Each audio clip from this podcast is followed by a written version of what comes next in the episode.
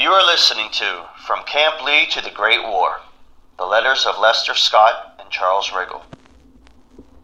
World War I soldiers from Wheeling, West Virginia, Scott and Riggle were drafted in 1917 and trained at Camp Lee, Virginia. Lester Scott served as a wagoner, mule team driver, in the 314th Field Artillery Supply Company, Battery A, 80th Blue Ridge Division in France. Dutch Riggle was a PFC with the same unit. These are their letters home.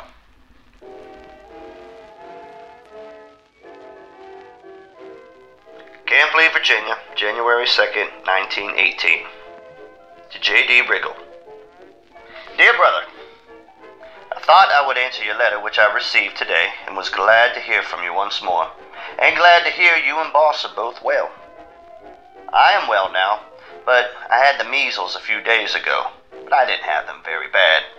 I never was off duty with them. Our top sergeant never knowed I had them.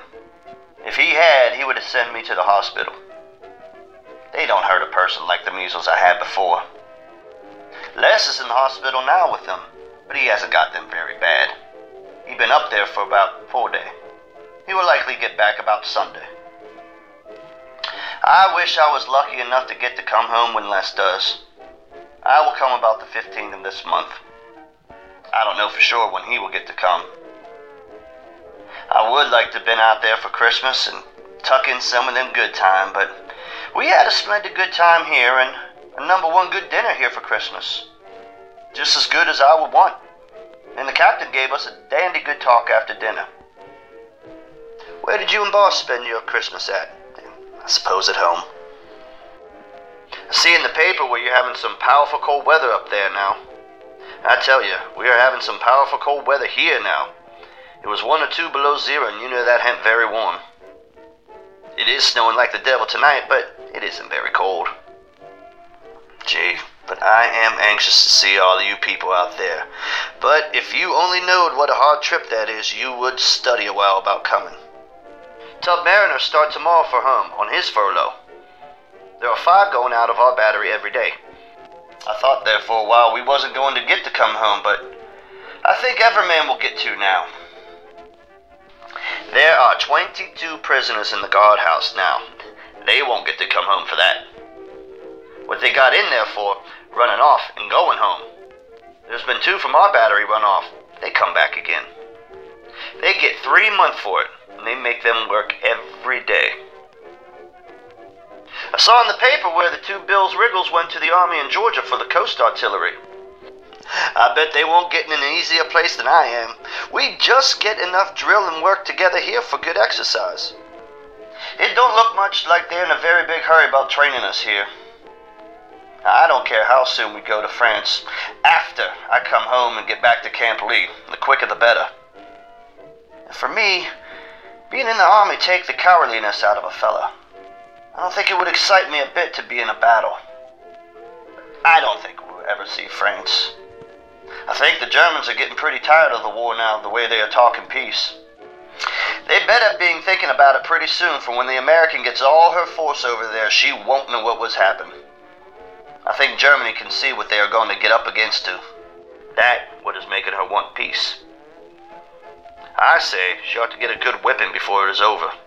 If they would make peace with her now, she would prepare up again, go back in the war stronger than ever. I don't see how she has ever held out this long. Submarine is not doing much now. I think that was her last chance to win the war. Well, I will quit for this time talking about the war, for I don't know much about it, but I know one thing she will never win this war. Walter Toland did leave here two or three months ago. He went up to the infantry, but I don't know whether he is there or not. Now there was a bunch transferred from here a month ago to North Carolina. He might have went with them. He hasn't been down for a good while. Me, Tub, and Les are here in the same regiment yet. I suppose you have got your colts looking dandy this winter. Les was telling me you had his horse, keeping it for him. That's surely a cheap way to get a driving horse. Well, I wrote all the foolish I can think of. Now I will quit. You don't need to answer this letter unless I don't come home. Forever your old brother, Dutch. Goodbye. C.E. Riggle, Battery F314FA, Camp Lee, Petersburg, Virginia. P.S. Listen, don't let everybody read these crazy letters. The letters of Lester Scott and Charles Riggle were transcribed by John Eric Gillot.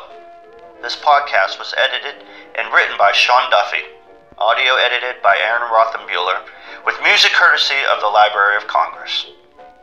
Many thanks to Marjorie Ritchie for sharing family letters and the stories of her uncles, World War I soldiers from West Virginia. Thank you for listening to From Camp Lee to the Great War, the letters of Lester Scott and Charles Riggle.